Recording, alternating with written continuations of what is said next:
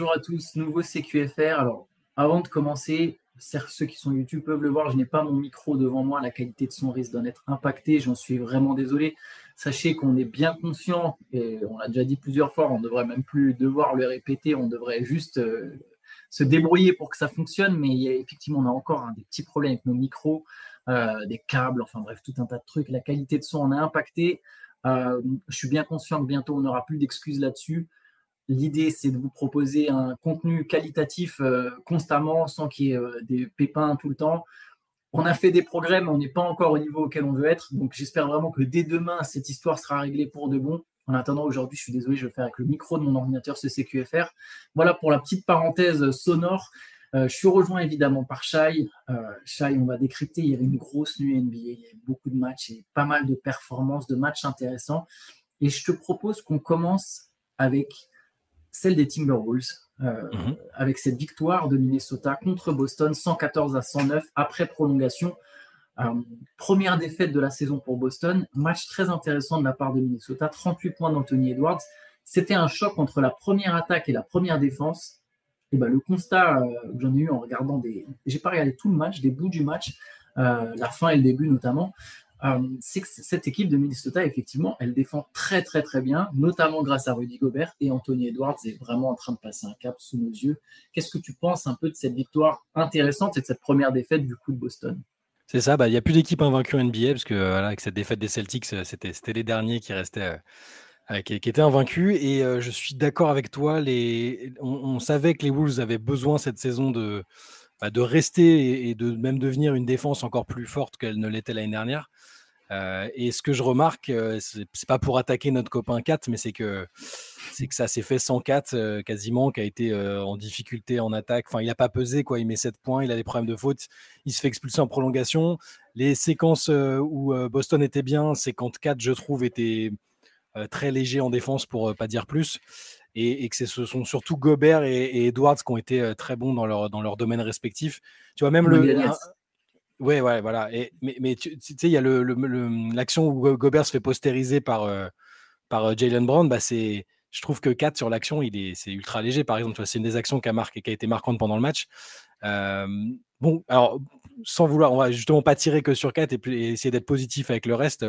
Edwards qui prend feu offensivement, il fait 38 points.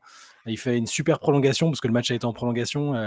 9 rebonds, 7 passes, 15 sur 25 il, fait une super partie. C'est le genre de match qu'on attend de lui maintenant que, Minnesota lui, lui, a donné les clés et qui, doit passer le cap qu'on attend. Et Rudy a été bon. son double-double, 14 points, 12 rebonds.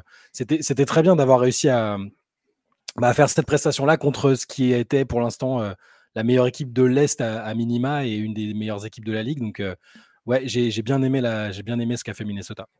Oui, il y, a un truc, pour vous dire une autre stat que je, je crois que c'est plus 24 son différentiel euh, sur 41 mm. minutes, sur un match aussi serré qui se joue en prolongation, plus 24, c'est énorme.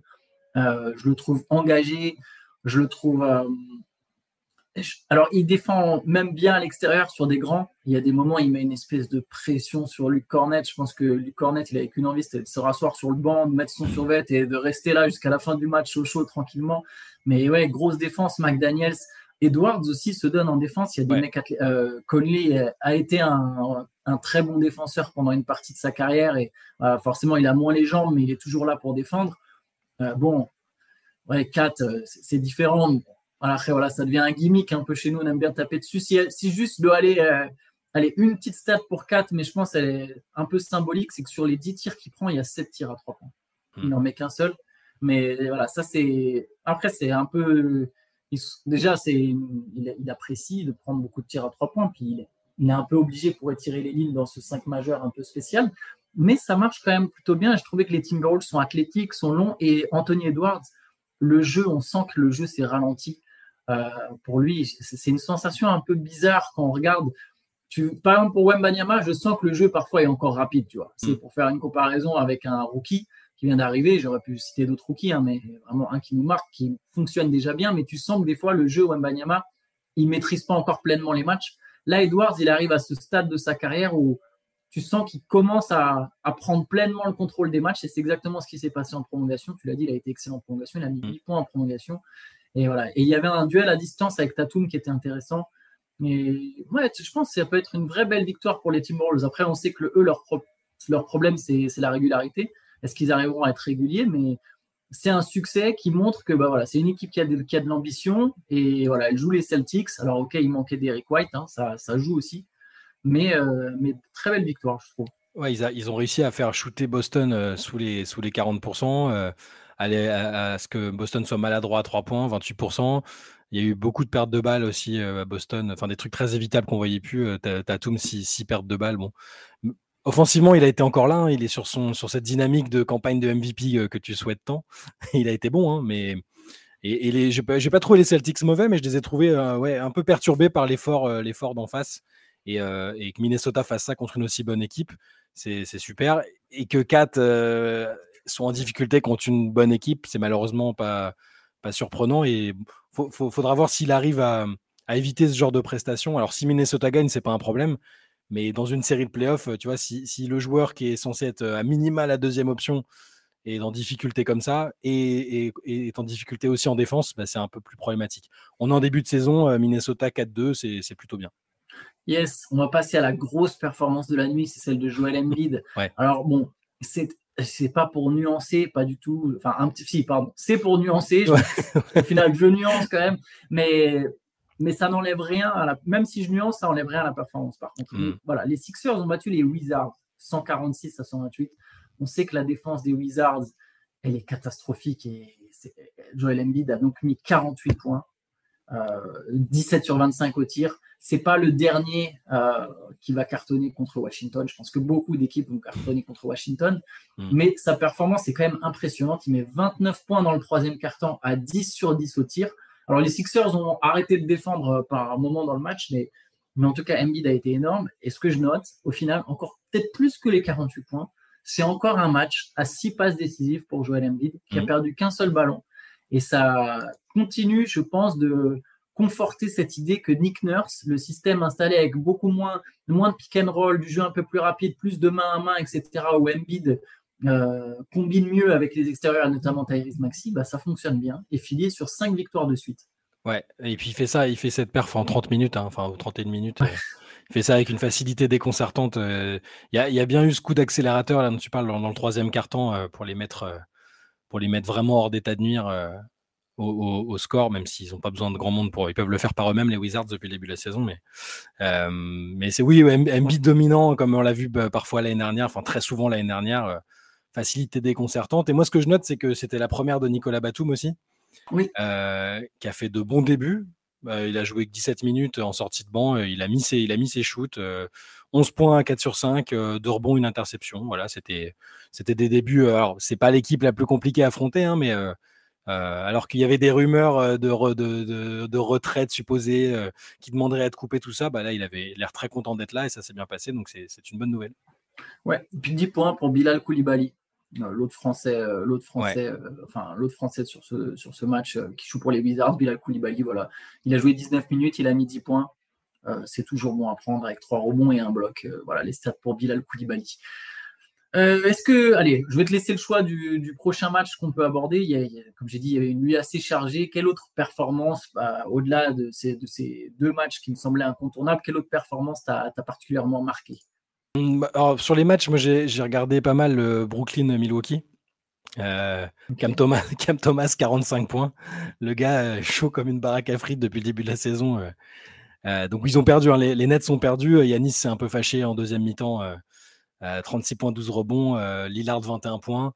Euh, mais je note, eh, je veux pas encore, je veux pas du tout enfoncer Lillard qui est en train de s'acclimater à une nouvelle équipe, mais défensivement c'est toujours aussi compliqué. Tous les arrières qui affrontent les Bucks, alors ils vont pas tous mettre 45 points, mais ils font tous des cartons. Et euh, Cam Thomas avait absolument pas peur de Lillard. Il met un shoot du logo à un moment, alors que c'est Lillard qui est sur lui. Enfin, il a absolument pas peur. Euh, je, retiens, je retiens que Milwaukee arrive quand même à gagner ce, match, mais qu'il y, a encore, y a encore du travail. Euh, il y a encore pas mal de boulot euh, pour, pour que tout le monde se mette bien dedans. Middleton est toujours ou limité ou absent. C'est voilà, c'est en maturation. Il y a beaucoup de boulot. Après, là, Middleton, il a peut-être fait son meilleur match. depuis, oui, oui, c'était sur la situation globale que je ça. Mais... oui, tu as raison. 15 points, 4 passes. Après, bon, voilà, Milwaukee, on sait que c'est encore en rodage.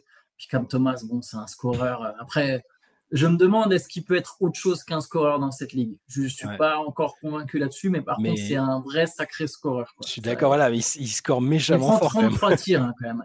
Il, ne fait rien d'autre que scorer. Je ne sais pas, donc, je j'arrive pas à voir. À la fin de la saison, ce qui serait intéressant de faire à la fin de la saison, c'est de regarder toutes les fois où Cam Thomas a marqué 30 points. Il y en aura un paquet, hein, il y en a mmh. déjà plusieurs, ça doit être déjà le quatrième match depuis le début et de regarder combien de fois les Nets ont gagné sur ses performances. Ou, les, fois il a marqué plus de 30 points.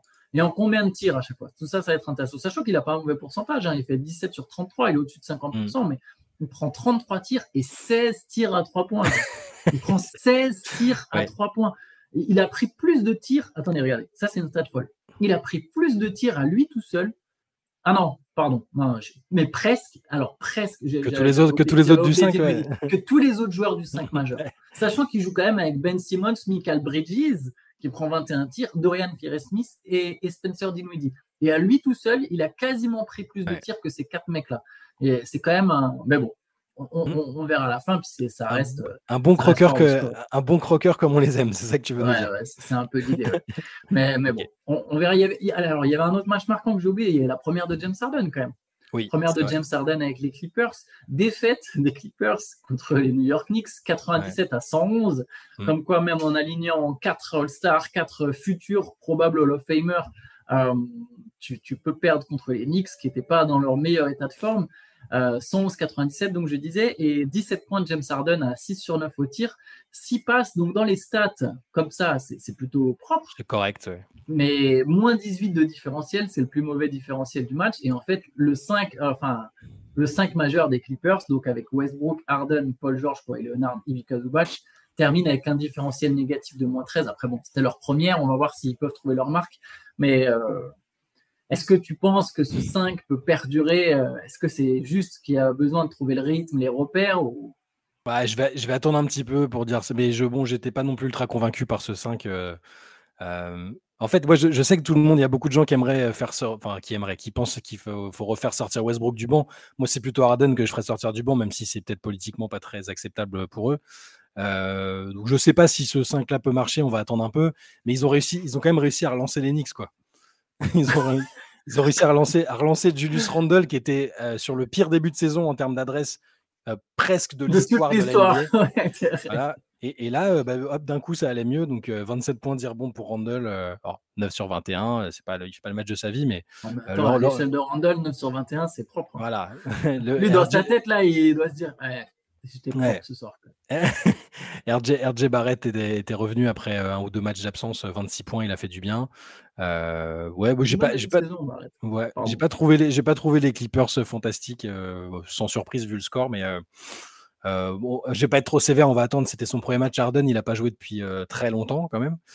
Donc, on va dire qu'il y a peut-être, on, va lui laisser un peu d'acclimatation et un peu d'acclimatation à ce 5 avant de tirer à boulet rouge sur cette possibilité de, bah, c'est ce serait juste du clinquant plus que de l'efficace, mais j'imagine pas Tyron Lue s'entêter si, si ça fonctionne pas. Je, pense quand même un moment. Non, mais il faut attendre une dizaine de matchs. De toute façon, il faut voir. Moi, moi j'ai pas regardé. Je, vais, je, me faire ça en replay. Ça m'intéresse un peu de voir quelles ont été les premières combinaisons. Par contre, j'ai vu une image que j'ai vue c'est Harden qui défend. Défend, il faut, faut, le dire vite, il faut l'écrire vite bon, en gros, il, se fait prendre un rebond, mais sur, dans le dos parce qu'il n'est pas mm. du tout attentif. Puis derrière, il se prennent un 3 points parce qu'il n'est pas du tout attentif. Enfin bon, sur cette action-là, après, c'est qu'une action isolée. Hein, je ne peux pas juger, mais tu, sens que c'est pas l'engagement mm. total en défense. Mais à la, base, cette saison, c'était, il y avait, Terrence Mann était titulaire, on est d'accord? Oui. Et là, il était absent. Enfin, je j'attends de voir quand il sera. Parce que là, là j'avoue que j'ai pas, je sais pas pourquoi, pour quelle raison il était absent, s'il était blessé ou, euh, ou autre, mais il n'était pas sur la feuille de match, si je dis pas de bêtises, je ne l'ai pas vu. Euh, peut-être, peut-être que ça changera. Là, ce 5-là était, était euh, là dans ce contexte-là. Je ne sais pas si après ils vont le maintenir. Euh. Mais oui, bon, bah, pour, pour la première, voilà, les, les, plus taquins noteront que Harden a, perdu avec les Clippers contre une équipe qui était en, avec une confiance totalement en berne. On, verra la suite. Si, si je, peux, je peux rajouter. Alors, hier, on a fait un podcast sur les conclusions hâtives. Je vous invite à aller regarder, à écouter ce podcast qu'on a fait avec Théo sur toutes les conclusions hâtives du début de saison. Je vais en rajouter une. Je pense que les Clippers sont trop vieux et ont perdu trop de défense alors trop vieux, ils sont pas non plus, euh, on n'est pas, on est, c'est, pas des joueurs qui sont à l'hospice, mais avec les blessures, tu te dis ça rajoute euh, du poids euh, sur les années. Et je trouve qu'ils ont perdu trop en, en, matière de défense pour vraiment jouer le titre cette saison. Bon après, hein, on verra, ça va être, ça va être de toute façon, c'est toujours sympa une équipe où il y aura Harden, Westbrook, Kawhi et Paul George. Ça va être marrant en fait dans tous les cas. Si ça gagne, ça sera euh, beau de voir quatre mecs euh, gagner des matchs et s'ils perdent, de toute façon, on pourra se marrer. Donc, bah ils, ont joué. ils, arrêtent, pas de dire quatre gars de South California ensemble et tout pour faire une belle histoire. Ça peut faire une très belle histoire, effectivement, euh, sur le plan local et tout, comme ça peut être un quack total s'ils n'arrivent pas à s'entendre. Bon, on verra. Il faudra leur laisser quand même une, bonne dizaine de matchs pour voir s'il faut changer quelque chose dans ce 5 majeur ou mm. pas. Euh, on peut passer à un autre choc. C'était celui entre Miami et Los Angeles Lakers. Le remake des finales 2020. Euh, oui, 2020 exactement. Et victoire du Hit 108 à 107. Euh, match serré, les Lakers sont revenus sur le, sur le fil. victoire avec 28 points de Jimmy Butler, que jusqu'à présent il avait été pas très bon, on va pas se mentir, sur ce début de saison. Mais là, voilà, face à LeBron, il ça montre que LeBron, euh, que Butler choisit peut-être un peu ses matchs.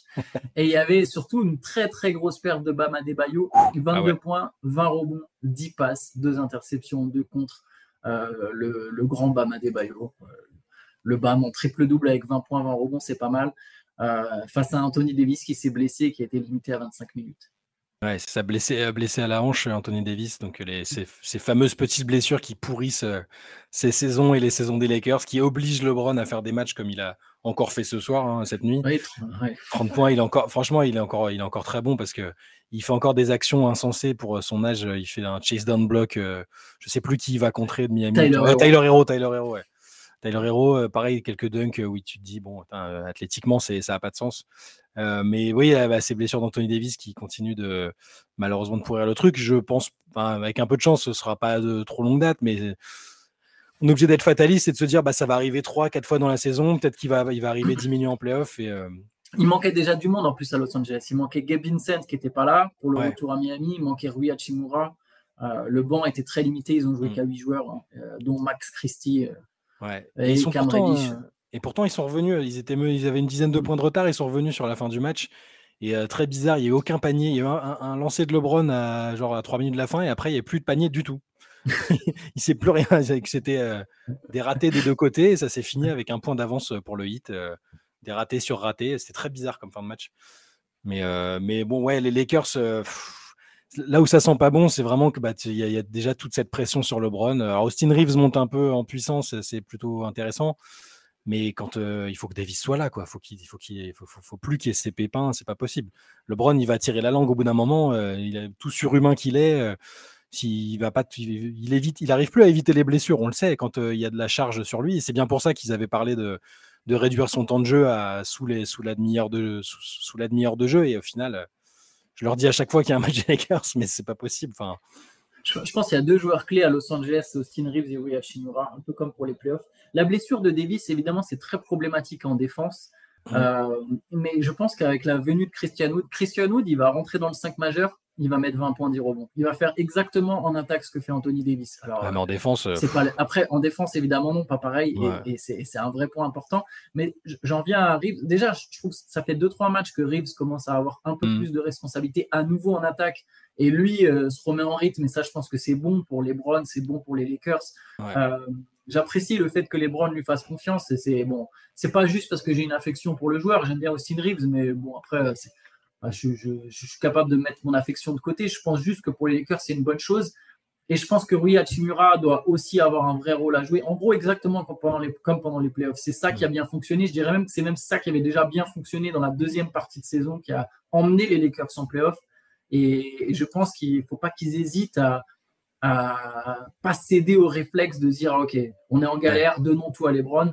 Ouais, laissons aussi Austin Reeves et, Hachimura assumer des responsabilités. Ça devrait le faire. Wood, il va mettre ses points. Je pense que les Lakers finiront par, par se relever, mais ça promet une saison ouais, un peu irrégulière quand même du côté de Los Angeles. T'as vu qui était titulaire au poste 4 à Miami? Ton copain euh, Haywood, machin, ah oui, machin, machin, machin, Smith, comme tu l'appelais. Haywood euh, Smith, oui. Ouais, et euh, bon, c'est juste, juste, pour anecdote, il faut, ils vont encore faire avec, euh, ils vont encore faire de la, du bricolage comme ils peuvent toute la saison, entre les joueurs qui vont ressortir de J-League et les, et, ceux qui seront, qui seront disponibles. Quoi. Mais juste pour finir sur Austin Reeves, il, passe quand même pas loin du triple-double, 23 points, 10 rebonds, 9 passes. Donc effectivement, il y a quand même un, petit regain de, un regain de forme. Voilà. Et dans tout ça, on n'a même pas parlé pour l'instant de Victor Wembanyama, parce que oui. c'était pas la meilleure soirée du monde, je pense, pour Victor ah, Wembanyama. Pour les Spurs euh, tout court, oui. les Spurs se sont fait allumer par les Pacers, 152 à 111, euh, ce qu'on appelle une défense passoire.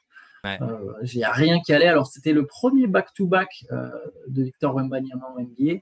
Et bon, on a senti qu'il y a de la fatigue juste après avoir laissé filer la victoire contre les Raptors. 24 heures après, les Spurs donc se font ouvrir. Et Wembanyama joue 21 minutes, 13 points. 13 points euh, à 3 sur 12 au tir. Mmh. il a mis des lancers, il a mis deux paniers à 3 points sur ces trois paniers. Donc 13 points, 10 rebonds, 2 blocs en 21 minutes. Mais ouais, soirée, euh, soirée un peu cauchemar pour les Spurs. Soirée difficile, ouais. Le, le Greg Popovich des années 2000, euh, tu lui aurais dit euh, ton équipe un jour elle va prendre 152 points en 4 euh, dans un match sans prolongation. Je pense qu'il aurait pété un plomb à l'époque déjà. mais bon, j'ai l'impression qu'il a, il a, il accepte la situation. Il sait que c'est là que c'est une équipe en développement. Il a quand même dit qu'ils étaient tous nuls sauf deux. Hein. Ah Les deux en question, c'est Keldon Johnson et euh, il l'a peut-être pas dit comme ça. Ah, il a pas dit. Zach Collins et Keldon Johnson ont été les seuls qui se sont battus, quoi, grosso modo. D'accord. Tous les autres, euh, Mais, dont Wembanyama, vous, pouvez, euh, vous poser des questions. Mais ce que je retiens, c'est que les Pacers, c'est pas la deuxième ou troisième fois qu'ils calent du 140 points ou 150 points cette saison. Ils ont quand même un, ah, une force de frappe, une force de frappe offensive. Aussi. Ouais, ouais, ça va être, c'est l'équipe Popcorn, euh, équipe League Pass, euh, avec bon, qui a quand même, euh, qui a quand même des aspirations de playoff cette année, mais c'est, il se passe sur des trucs sur les matchs des Pacers, c'est très, c'est, rarement, c'est rarement plan-plan quand même. Mais ce qui est fou, c'est qu'ils n'ont aucun gros scoreur en fait. Ouais, c'est ça. Genre, là, il y a un seul mec au-dessus de 20 poins. Après, ils ont. Et, et c'est Ali Burton qui est même pas le meilleur scoreur de base, qui est plutôt le, playmaker de l'équipe, mais. Ouais, Buddy, Buddy, 19 points, qui, qui est pas parti finalement et qui continue d'enquiller les 3 points en, attendant en attendant d'être tradé, ouais. Euh, pour Wembanyama, juste, je trouve ce match, euh, on en parlait aussi pareil dans le podcast avec Théo, mais au final, c'est un match logique. Euh, comment dire?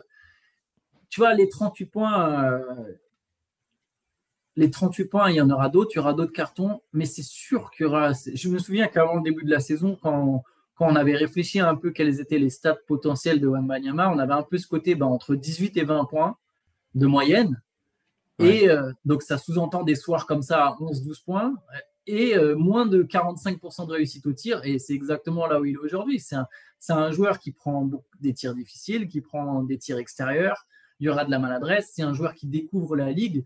Donc, il y aura d'autres matchs comme celui de, la nuit dernière et il y aura d'autres matchs comme celui des 38 points contre Phoenix. Je pense même que 38 points, voilà, c'est exactement ce que disait Théo hier. 38 points, ne sera pas son record sur la saison. Il y a clairement moyen qu'à un moment, il aille chercher les 40 et quelques points. Je ne serais pas surpris, tu vois, qu'il en cale, je sais pas, 44 contre les Wizards ou un truc comme ça, euh, au hasard.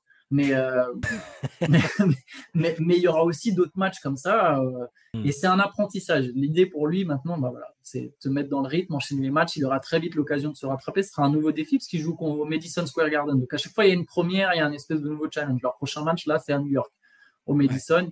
Et ce sera une bonne opportunité pour lui de rebondir, euh, justement, de se dire, bah voilà, je sors d'un mauvais match, comment je réagis, ça va être intéressant de suivre ça. C'est ça, les, les, grands joueurs sont censés faire des grosses perfs au Madison Square Garden. On va voir si Victor. Euh, vu comment il est, à mon avis, il va, quand même vouloir euh, essayer de briller. Allez, deux petits matchs avant qu'on termine. Euh, j'aimerais parler brièvement de, quand même des Nuggets et de Nikola Jokic qui, a, qui allé chercher son 108e triple-double en carrière, donc 35 points, 14 rebonds, 12 passes. 108, ça fait que c'est le quatrième meilleur, enfin c'est le quatrième joueur dans l'histoire qui compte le plus de triple-double. Il vient de dépasser les Browns en ayant joué, accroche-toi bien, 813 matchs de moins.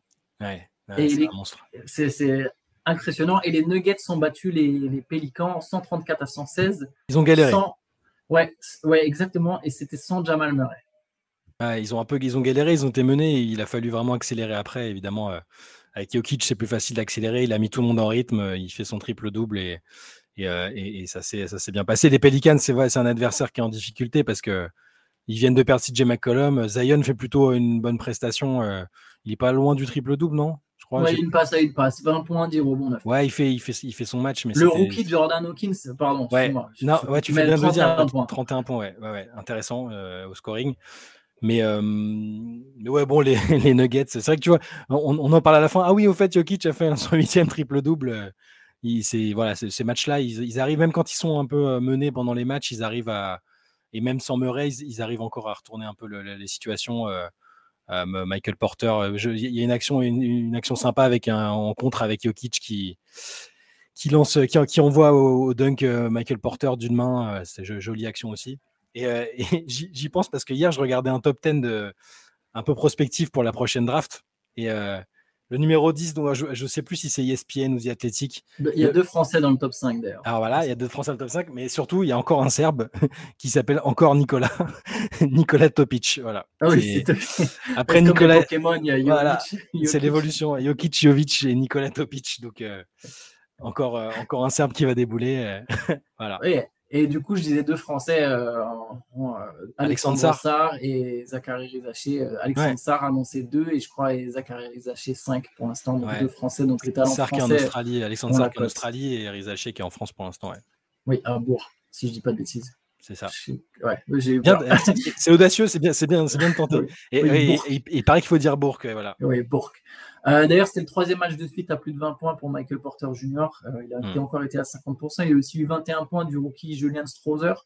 Ce qui va oui. être intéressant pour les Pélicans, c'est que Zion va être le meneur, en fait. C'est le meneur du jeu de cette équipe. Ouais. Euh, ça, ça, va être, ça, ça va être sympa à suivre. Juste, si je peux légèrement nuancer pour Jokic, il joue 36 minutes, il prend 24 tirs. Il mm. faut voir combien de temps Murray va manquer mais je pense pas que c'était le plan de base pour les Nuggets. Que bah non, Jokic ait besoin de s'employer autant, mais bon, on, on, on verra. Euh, Murray reviendra peut-être euh, prochainement. Mais et, tu... il n'y a pas d'urgence. Ouais, mais tu, tu vois, la, la, rotation des Nuggets dont on parlait et, et, dans laquelle je crois dur comme fer euh, sur les jeunes joueurs qui sortent, les Watson et Strother et ceux qui ont été très bons en pré-saison. Euh, là, sur ouais. des matchs comme ça, c'est bien qu'ils aient, c'est, bien qu'ils aient eu euh, le, cette opportunité-là de montrer qu'ils, qu'ils allaient contribuer cette saison. Yes. Allez, un petit mot pour la fin. Je voulais je voulais en parler, je voulais finir avec, euh, avec Kylian Hayes parce que ça fait plusieurs CQFR qu'on répète que c'est bien que Monty Williams le lance, que tout ce qu'il faut c'est qu'il mette des tirs, mais qu'au moins le fait que Monty Williams continue de lui faire confiance, ça va l'aider à se mettre en rythme. Et ben écoute, mm. c'est le troisième match de suite à plus de 50% au tir pour Kylian Hayes. C'est comme l'an ouais. dernier quand il enchaînait les matchs, au bout d'un moment il commençait à mettre des tirs. Euh, et là, donc 21 points, 4 rebonds, 7 passes, 8 sur 12 au tir. Les Warriors ont légèrement galéré à battre les Pistons. Il a quand même fallu qu'ils accélèrent sur le fil, mais les Pistons ont tenu. Alors, les Pistons ont, per ont perdu 6 de leurs 8 premiers matchs, mais je trouve que cette équipe est, est, intéressante. Et je trouve que Kylian Hayes, honnêtement, je le répète, ouais. est vraiment un bon joueur de basket. Il fait plein de choses. Il faut juste qu'il mette des tirs. Et là, ça fait trois matchs de suite qu'il met des tirs. Je vois tellement critiqué sur Twitter, et notamment ouais. les fans US. Ouais. Ils le détruisent. C'est mmh. incroyable. je, je peux même pas la décence m'interdit de vous donner tous les surnoms euh, qui donnent à Kylian Hayes. Euh, mais honnêtement, très bon, très bon match de Kylian. euh. Sur, surtout, là, c'est un, un, soir où il y avait six, six, absents, je crois, chez les Pistons. Il n'y avait pas Duren, il n'y avait pas Ivy. Euh, ils avaient pas mal d'absents de, de, de, joueurs malades ou blessés. Euh, et, et, à nouveau, il perd pas de ballon sur ce match aussi. Hein. Il fait 21 oui. points, 7 passes, il perd pas oui. de ballon. Alors, oui, alors les Warriors ont gagné assez facilement, mais peu importe l'adversaire et comment ça se, ça se, passe, ça reste un match NBA où il, faut, il faut montrer qu'il peut être un meneur titulaire. Et là, euh, c'était propre. Quoi. Moi, je pense que je suis, je suis d'accord, on, se répète, mais il faut c'est une saison de développement et il faut que il faut qu'il continue, que Monty Williams continue de lui faire confiance. Et je pense que ça va être le cas. ces derniers temps, là, c'est Marcus Sasser qui joue un peu plus en sortie de banc, mais Jaden Ivy va revenir. Je pense pas que ça change grand chose dans les plans de, de Monty Williams, c'est très bien. C'est un, un, bon playmaker. On voit la, la qualité des passes, les angles qu'il trouve aussi parfois. Euh, 3 sur 4 à 3 points ce soir. Ouais, pas, après, on, ça, on, sait que c'est sa difficulté. Temps, mais, mais... Ça n'arrivera pas tout le temps, mais s'il est ne serait-ce qu'à qu 35%, euh, ce serait déjà une belle augmentation par rapport à la saison euh, passée. Euh, on continue, il faut, faut, que ça continue comme ça. Oui, c'est un joueur qui perd, tu as raison de souligner les turnovers, il perd très très peu de ballons, c'est un bon passeur qui perd très peu de ballons, Kylian mm. Hayes. Donc euh, c'est quand même un vrai, sachant qu'en plus il défend très bien. Je trouve que c'est un joueur qui a, voilà, qui a de l'avenir. Il faut, faut, mmh. juste que le, le, jeu offensif continue de se, bah, de se décanter. Et puis si ça vient, ça sera bon pour lui. On va s'arrêter là. On a, on a fait long aujourd'hui, mais en même temps, il y a beaucoup de matchs. Beaucoup de matchs le CQFR de demain sera sans doute un peu plus court en espérant vraiment qu'il n'y ait pas de problème de micro. je vais essayer de m'en assurer de mon côté. Euh, et puis écoutez, merci d'être au rendez-vous. N'hésitez pas à aller voir donc le podcast qui a été posté hier, le podcast sur nos conclusions hâtives de ce début de saison. Il y a le podcast Le Hoop Culture est toujours disponible, c'était celui de dimanche dernier. Euh, le Moop Deep, je crois, est prévu pour aujourd'hui, Shai, si je ne dis pas de bêtises. Je crois, que, Benjamin est prévu ça. On, vous tiendra au courant évidemment, mais euh, on, on, va le laisser nous donner des nouvelles à ce sujet, euh, mais normalement, oui, ça devait être, euh, ça devait être aujourd'hui. Parce que je crois qu'il est, censé. il a plus le choix. Il est censé. Je, crois qu'il va à New York là. Hein. Donc il va peut-être faire. Il voulait faire un mob, un deep euh, en direct de New York. Donc on, ok, bon, on, vient, on, vous tiendra informé sur tout ça. Et puis ce soir, 23h, Let's Session sur Twitch. Donc n'hésitez pas à venir faire un, petit coucou. Eh ben, écoutez, passez une bonne journée. Puis je vous dis à très vite. Ciao à tous.